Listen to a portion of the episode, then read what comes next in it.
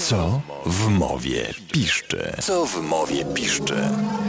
Katarzyna Kłosińska, witam panią profesor bardzo serdecznie. Dobry wieczór panie redaktorze, dobry wieczór państwu. Stęskniłam się już. Ależ jak ja tęskniłem. P- Pan Mateusz napisał, że w związku z niedawnymi uroczystościami w Sztokholmie y, pojawiło się takie słowo nobliwy. Usłyszałem, pisze pan Mateusz, że nasza noblistka wyglądała nobliwie, gdy odbierała medal noblowski.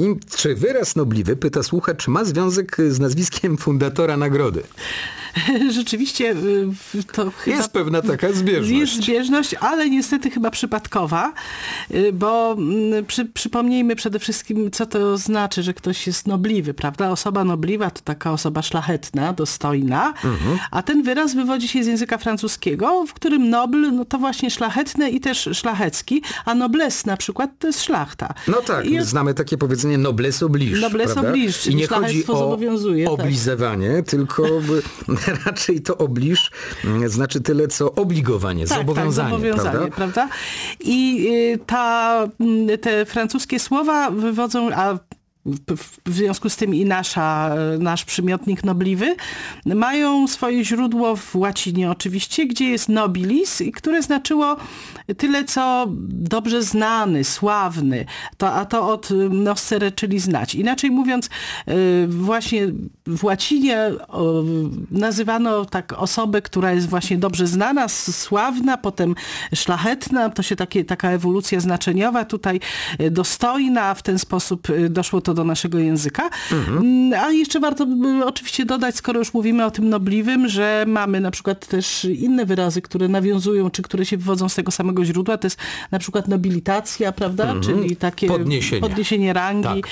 i tak. No i oczywiście chociaż otrzymanie Nagrody Nobla niewątpliwie jest nobilitacją, y, to mamy chyba tutaj jednak do czynienia z przypadkową zbieżność nazw, bo przymiotnik nobliwy nie wywodzi się oczywiście od nazwiska Nobla. Natomiast powiedziałam, że prawdopodobnie mamy tu y, y, przypadkową zbieżność nazw, ponieważ y, przyznam, nie udało mi się ustalić pochodzenia tego nazwiska Nobel. Być może ono ma u swych źródeł to łacińskie Również słowo. łacinę, tak. Tak, ale oczywiście nie z tego powodu nazywamy osobę taką dostojną, szlachetną, czy naszą teraz Olgę Tokarczuk, która otrzymała Która nagrodę. wyglądała bardzo nobliwie, Która tak, i- także ze względu na strój, bo tak, to słowo... na strój i na w ogóle prawda? dostojeństwo całej tak, sytuacji. Tak, tak, bo przecież Gdy mówimy czasami, że on się tak nosi nobliwie, Tak, prawda? tak, prawda? Czyli właśnie Mhm. tak dostojnie. Pan Waldemar z Kielc y, pyta, dlaczego mówimy na dwoje babka wróżyła? No właśnie, na dwoje babka wróżyła, to znaczy może być tak i tak. Bo może babka, babka była cwana i zawsze chciała trafić. O właśnie, I tak? mówiła, wyjdzie albo, Albo nie, wyjdzie. Albo tak jak na świętego Hieronima jest deszcz, albo go nie ma, Tak. prawda?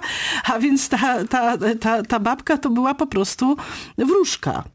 I, A, e, i stąd ta babka, tak, tak. To babka po prostu oznaczała tutaj wróżki. No i tak jak pan redaktor tutaj powiedział, te wróżki często tak konstruowały te swoje że- Żeby zawsze przepowiednie, trafić. żeby zawsze trafić. Inaczej mówiąc, żeby zawsze można było powiedzieć, że się sprawdza, a że to była dobra wróżka, rzeczywiście przepowiedziała, że może być tak, albo tak, wyjdzie za mąż, albo nie wyjdzie. No nie wyszła, no i właśnie to babka przewidzia- przewidziała i to stąd się to wzięło na dwoje babka wróżyła. Pani Weronika z Krakowa ma taki dylemat, y, takie pytanie. Mianowicie napisała tak. W piosence Kuby Badacha, która zresztą pojawiała się w Trójce, pada słowo wykidajło.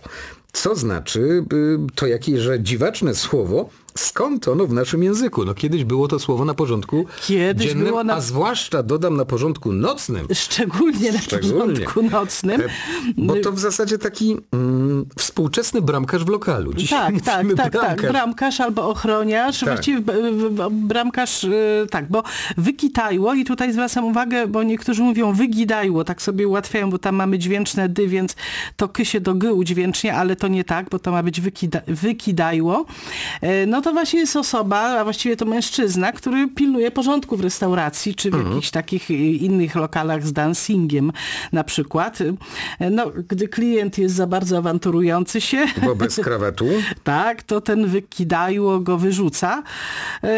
I skąd to się wzięło? A mianowicie y, dawniej, jeszcze w XVI-XVII wieku istniał w naszym języku czasownik kidać, czyli rzucać. I ono, on też występuje w niektórych gwarach i też w gwarach występują takie formy przedrostkowe, na przykład nakidać albo wykidać. I to wykidać znaczyło tyle, co wyrzucać. Czyli wykidajło dosłownie wyrzucający. To jest wyrzucający, tak.